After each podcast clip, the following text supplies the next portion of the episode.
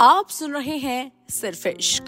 और आपने tune in किया है सिर्फ़ इश्क का एक Valentine's week special series of podcast finally Sumita और राजेश जी का रोमांटिक डिनर सक्सेसफुल हो गया।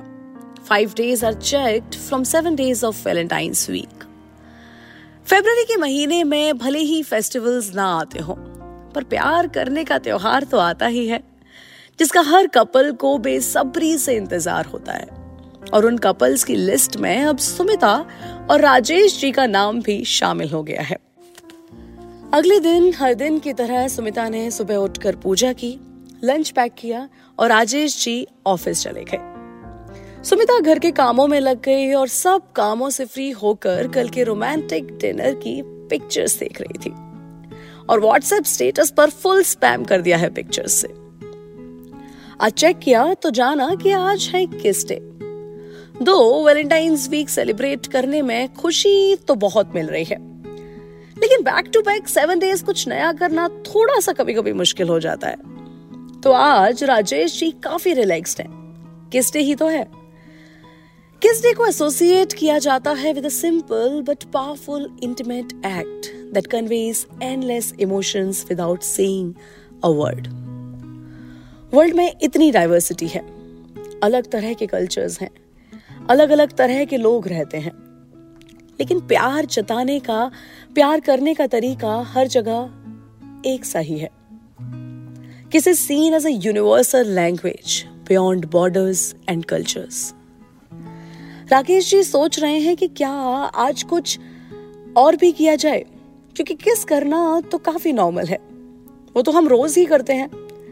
देखा जाए तो it was as normal as it seems to be now जैसा कि हमने आपको पहले बताया था कि लव इज़ अ प्रैक्टिस क्योंकि जब एक चीज़ आप बार बार करने लगते हो तो वो नॉर्मल लगती है। आप हर बार उन इमोशंस को उस इंटेंसिटी से एक्सप्रेस एंड शेयर नहीं करते जैसे आपने अपनी फ़र्स्ट किस पे किया होगा। जो बटरफ्लाईज आपको अपनी फ़र्स्ट किस पे आई थी, लेकिन सब नॉर्मल हो जाने का मतलब ये नहीं है कि अब बोरिंग हो गया है। बल्कि नॉर्मल हो जाने का मतलब है कि आप अपने पार्टनर के साथ अब और भी ज़्यादा कंफर्टेबल हो गए हो। Your relationship has turn into calm and peaceful one यही हो रहा है सुमिता और राजेश जी के बीच में। There relationship has grown to be one of the calmest and respectful one Rajesh ji office से निकल गए हैं।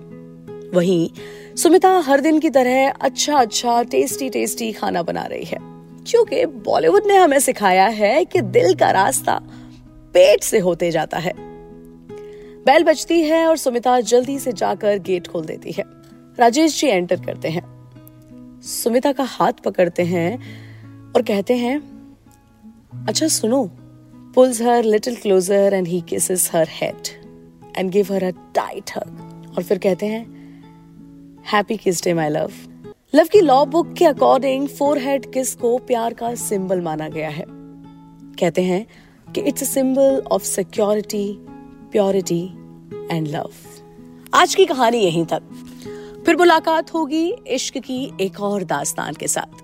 बने रहिए क्योंकि वैलेंटाइंस डे पर शायद कुछ खास हो सकता है राजेश जी और सुमिता के बीच। मैं हूँ आपके साथ, में सुरभि लवानिया।